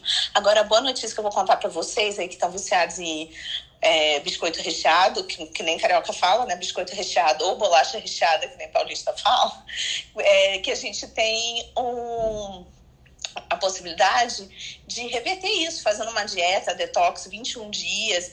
Você consegue reverter esses picos de insulina que você faz é, automaticamente no mesmo horário do dia, todos os dias, e você consegue se libertar com a sua vontade, né, esforço, consegue se libertar desse vício. Olha a mandita aí, Newton. É, é. A, questão, a questão, Fernanda, é será que a gente quer se libertar desse vício? aí que eu falei, tem que ter a força de vontade associada, né? Não quero mais isso na minha vida, vou pensar em Framingham, aí consegue. Olha, gente, eu vou vencer toda a pauta que eu separei hoje. Eu nem acredito nisso. Eu vou terminar falando de bolsa de valores e investimento em saneamento. Olha só que coisa linda. Estou super feliz. É, então, acabou de sair um, um, artigo, um artigo não, um outro report da é, Organização Mundial de Saúde, é, buscando um fim da negligência para atingir as, as metas de desenvolvimento sustentável, é, criando uma estratégia global sobre água, saneamento e higiene para combater doenças tropicais negligenciadas. Então, a minha Sanepar, que está despencando lá na Bolsa de Valores, talvez seja salva pela OMS, veja só. O que, que você acha? Você tem Sanepar também, Newton? Cara, eu, eu tenho. tenho. Eu, eu tenho uma dificuldade de comprar essas empresas, nem Sabesp, nem Sanepar. Ah, eu vou, assim, tentei uma Eletrobras aqui, já me arrependi. É, eu tenho dificuldade, cara, de comprar empresa com muita ingerência pública nela. Entendeu? Então, assim, Petrobras tal, já vendi as minhas todas agora. Vendi até minha Vale agora, que já está a 165%. Eu digo, não, deixa eu sair aqui que tá demais. É, mas é, é, é, não tenho, cara. Eu não acredito, bicho. Só se tiver algum estímulo mesmo desse externo aí para poder impulsionar, entendeu? Eu não acredito nesses modelos com o governo pelo meio ou tem alguma coisa no governo. Eu realmente não acredito nisso. O, estímulo externo chama-se privatização do saneamento, do saneamento básico e, no Brasil. É, é, queremos chegar nesse ponto. Vamos dizer assim, se virar, como parece, né? Se virar estratégia de governo, aonde eles vão permitir, como eles fizeram com a saúde, né? Com a saúde até 2015 você não podia ter investimento externo. É, e aí abriu, e aí mudou totalmente o jogo. Né? Se eles fizerem isso com saneamento, aí eu acredito. Digo, não, sai todo mundo, entra fundo internacional, aí eu boto dinheiro. Agora, do jeito que está as sacanagens internas do governo indica, política indica, cara, vocês não tem ideia como é que é isso aí, talvez tenham, né? Como é que é esse jogo por dentro. É muito Assim, gente que não tem preparo, fica lá, tem sempre um político lá se encostando, é um negócio complicado. Ana, há esperança, é, há esperança aí para sua Sanepar, então?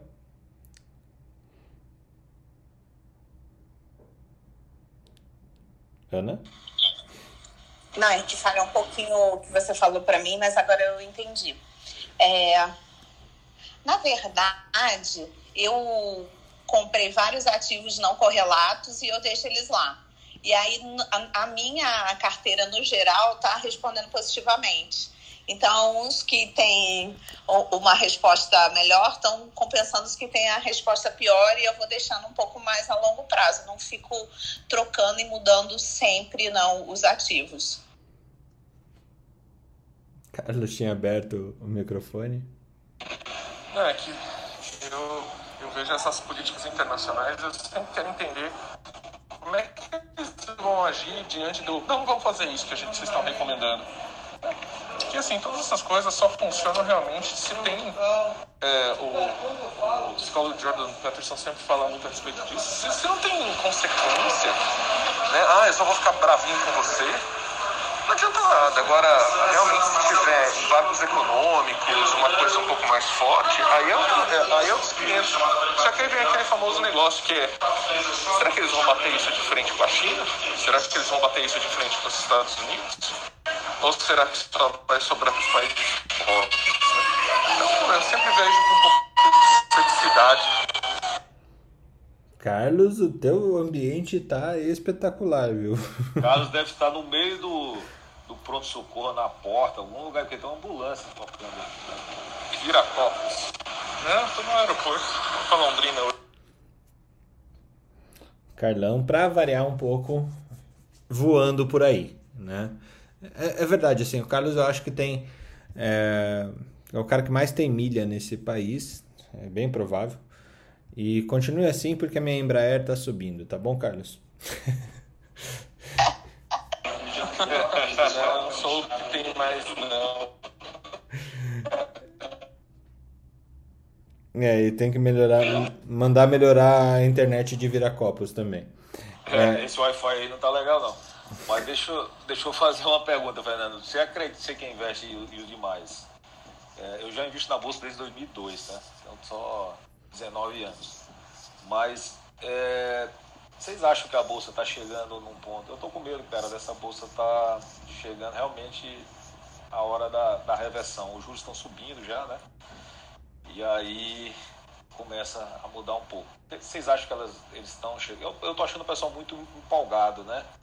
Como diz aquela máxima lá dos investimentos, quando né, até o engraxate, o padeiro está falando de bolsa, está saindo na veja, na capa, é porque alguma coisa já está próximo de despencar. Isso é uma máxima do mercado de muitos anos. Vocês acham que está chegando no limite e vai mudar? Eu me julgo sem capacidade para resolver para responder essa pergunta, Newton. Eu, talvez eu seja o engraxate e o sapateiro nessa, nessa fila do pão aí. Vejo uh, como um momento de extremo aquecimento, e normalmente o que você vê historicamente é que o momento de extremo aquecimento vem porrada logo em seguida, né? Uh, então, se a gente olhar, sempre o gráfico é sobe, sobe, sobe, sobe, desce, é, desce, mas nunca desce no mesmo patamar ou inferior ao anterior, né? Então, por isso que você tem que fazer uma coisa a longo prazo para entender que isso aí vai te levar em algum lugar, né? Um crescimento maior do que a inflação, que esse é o nosso, nosso objetivo. Agora, que a coisa vai ficar assado pra caramba, ah, isso vem porrada e porrada grande. Bom. É, Carlos, é, o buy and hold, né, que é a estratégia de longo prazo, vamos dizer assim, mais popularizada, ah, vou, compra ali e guarda. Mas só que às vezes o, o longo prazo fica longo mesmo, entendeu? Se você pegar algumas séries aí, às vezes o longo prazo são 10 anos, 11 anos. É, você é jovem ainda, mas eu não posso mais esperar 20 anos não para voltar. Tem que, tem que, assim, também não é assim, você guarda e esquece, não é, não é do buy and né? Você vai avaliando no meio do caminho. E às vezes tem coisa que você tem que dar stop loss e sair mesmo, independente se você está em longo prazo. Eu estava olhando, tive curiosidade, Fernando, de ver aqui o quadro acionário da, da Sanepar, né? Então 60% pertence ao governo do estado do, do Paraná, né? 60%, 28% a acionistas nacionais e só 11%, 12% a acionistas estrangeiros. Então assim, enquanto não inverter essa proporção, para mim não bota meu dinheiro, entendeu? É, é, é só isso, é, é uma questão de filosofia mesmo. Legal. Gente. Ô, Newton, você pode usar a estratégia do Nassim Taleb, né? A estratégia Barbell, que você coloca 90% em ativos que são ativos de baixo risco, como títulos públicos, e 10% em ativos de alto risco. E aí é, é, tem uma chance, bom, Nassim Taleb que tem a total compreensão dos ciclos e dos riscos do mercado, fala que isso é o mais correto, né? 90% é, em ativos seguros, 10% em ativos mais de altíssimo risco, em opções, é, você vai botar em Bitcoin, vai procurar ativos de alto risco. Ana, Ana, você não conhece a minha carteira, não. Isso aí para mim talvez fosse a carteira da minha, da minha avó.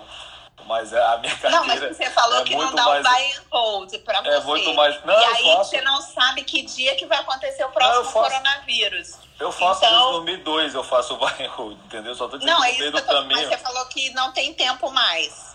Não, não, então, é uma outra estratégia que seria possível sem a gente poder saber o que vai acontecer amanhã na bolsa, se, porque ninguém tem essa bola de cristal de dizer amanhã vai acontecer isso.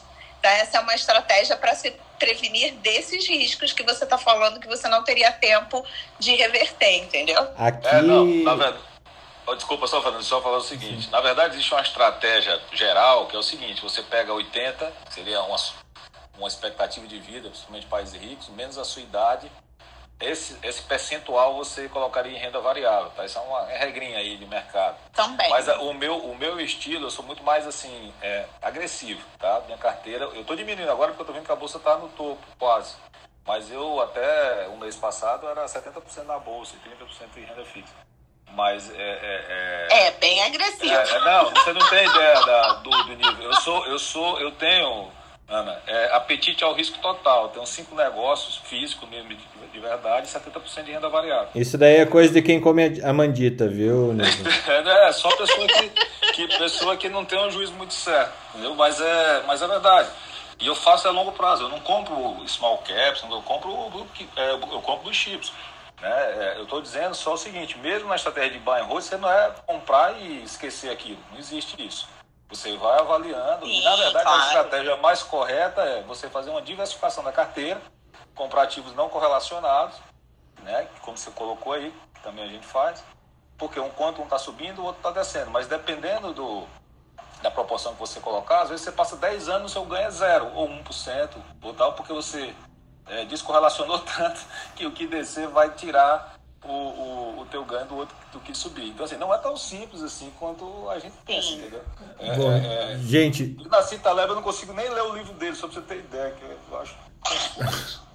Mas gente, só, só, só deixa, eu, deixa eu puxar de volta, porque a viajada foi, foi, foi bem grande aqui.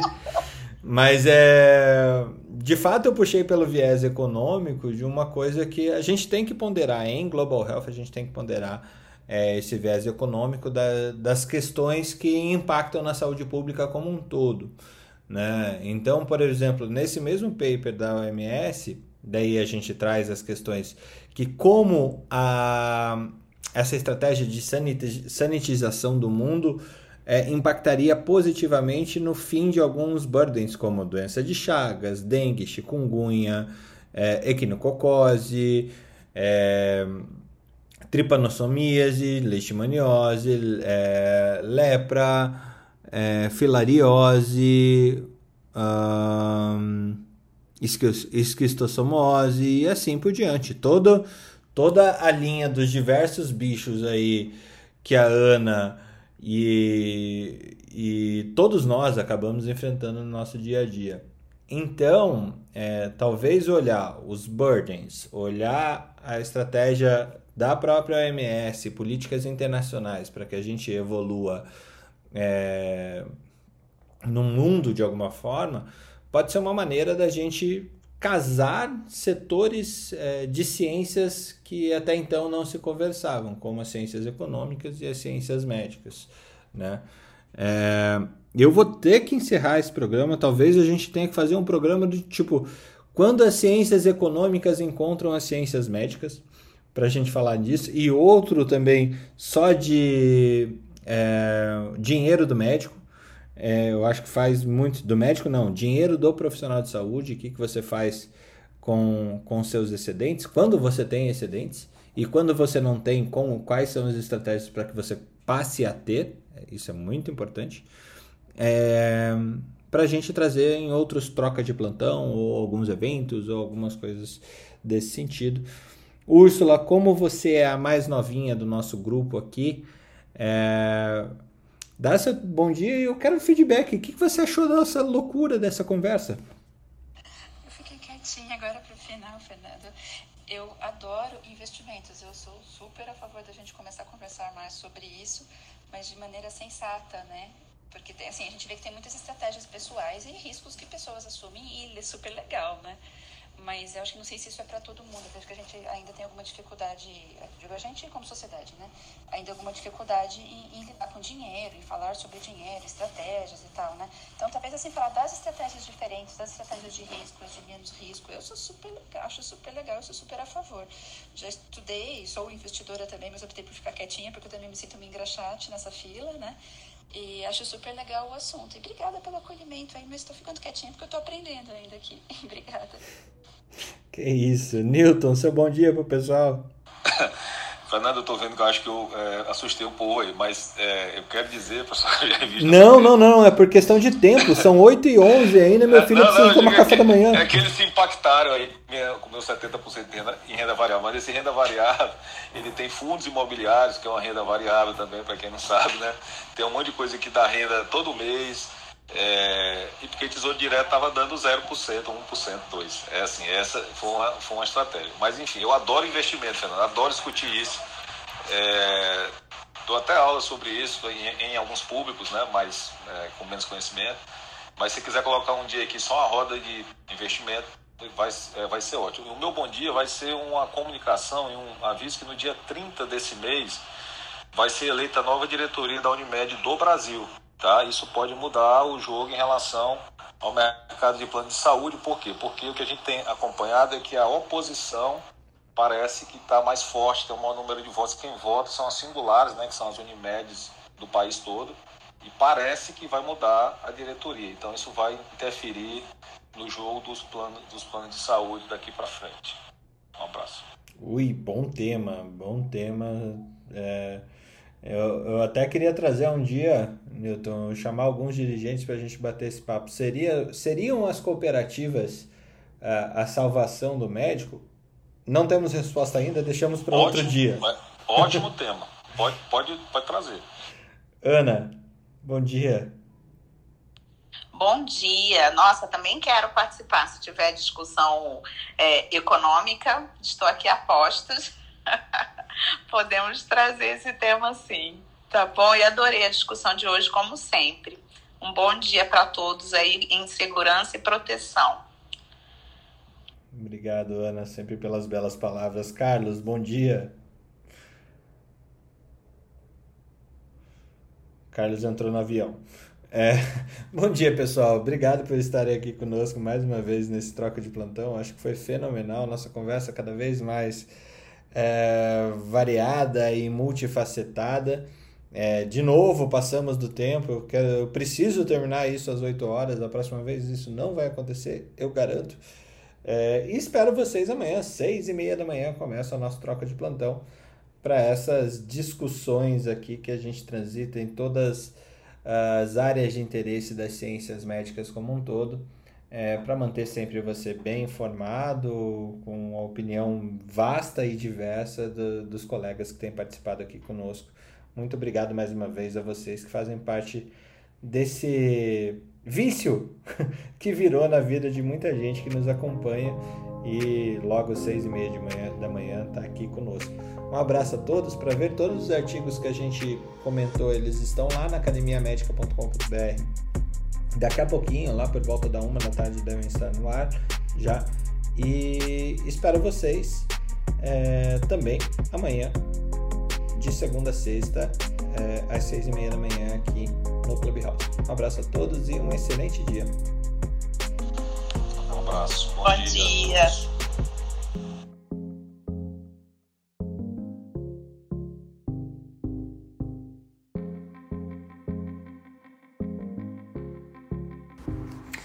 Academia Médica. Bem-vindo à revolução do conhecimento em saúde.